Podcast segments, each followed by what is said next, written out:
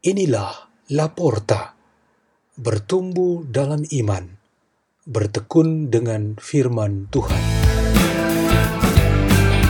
Bersama saya, Suster Kristina Aida, OSU, Biarawati Ordo Santa Ursula, Provinsi Indonesia.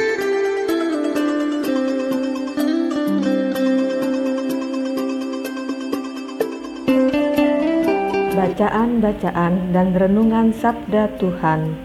Kamis, Pekan Biasa ketiga, tanggal 28 Januari 2021 Peringatan Santo Thomas Aquino, Imam dan Pujangga Gereja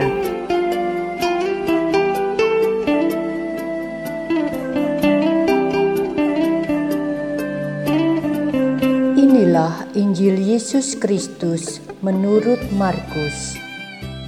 Pada suatu hari, Yesus berkata kepada murid-muridnya, "Orang memasang pelita bukan supaya ditempatkan di bawah gantang atau di bawah tempat tidur, melainkan supaya ditaruh di atas kaki Dian, sebab tidak ada sesuatu yang tersembunyi." Yang tidak akan dinyatakan, dan tidak ada sesuatu yang rahasia yang tidak akan tersingkap. Barang siapa mempunyai telinga untuk mendengar, hendaklah ia mendengar. Lalu ia berkata lagi, "Camkanlah apa yang kamu dengar. Ukuran yang kamu pakai untuk mengukur akan dikenakan pula padamu." Dan malah akan ditambah lagi. Karena siapa yang mempunyai akan diberi lagi, tetapi siapa yang tidak mempunyai, apa pun juga yang ada padanya akan diambil. Demikianlah Injil Tuhan.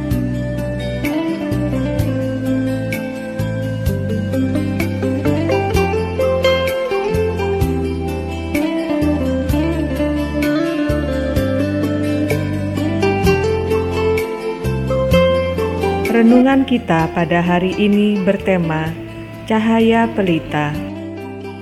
Di dalam bidang studi filsafat dan teologi, dan khususnya di dalam gereja Katolik, Santo Thomas Aquino dikenal sebagai pelita yang menerangi budi kita dalam menekuni iman kepada Kristus melalui kemampuan akal budi yang sehat. Summa Theologia adalah karya besarnya mengenai teologi Katolik. Ia berhenti menulisnya setelah mengalami sebuah penglihatan akan Tuhan Yesus Kristus. Dalam penglihatan itu, Kristus bertanya kepadanya, "Apa yang kau inginkan sebagai imbalan atas karyamu yang sungguh indah ini?"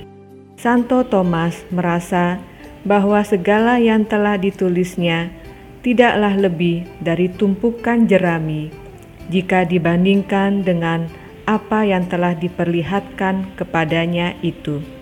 Dan dengan segala kerendahan hati, ia menjawab, "Yang kuinginkan tidak lain selain Engkau sendiri, Tuhanku." Santo Thomas mengajarkan kita bahwa yang kita inginkan saat ini dan seterusnya ialah terang atau cahaya kebenaran dan kebaikan Tuhan. Tuhan Yesus memakai simbol cahaya pelita untuk mengajarkan kita tentang peran setiap orang beriman sebagai lampu yang memiliki nyala apinya. Roh Kudus yang ada pada kita sejak pembaptisan selalu menyalakan apinya, sehingga pikiran kita terbuka kepada firman yang disampaikan kepada kita dan berelasi dengan semua kenyataan hidup yang kita alami. Api Roh Kudus juga membakar dan menyemangati hati kita, terutama saat kita di tengah-tengah kesulitan. Setiap orang memiliki pelita dan api di dalam dirinya, karena Tuhan bermaksud untuk menjadikan dirinya sebagai rekan kerjanya. Para pengikut Kristus secara sah mengambil bagian dalam perutusan Yesus Kristus, maka mereka adalah rekan kerja Tuhan di dalam dunia ini.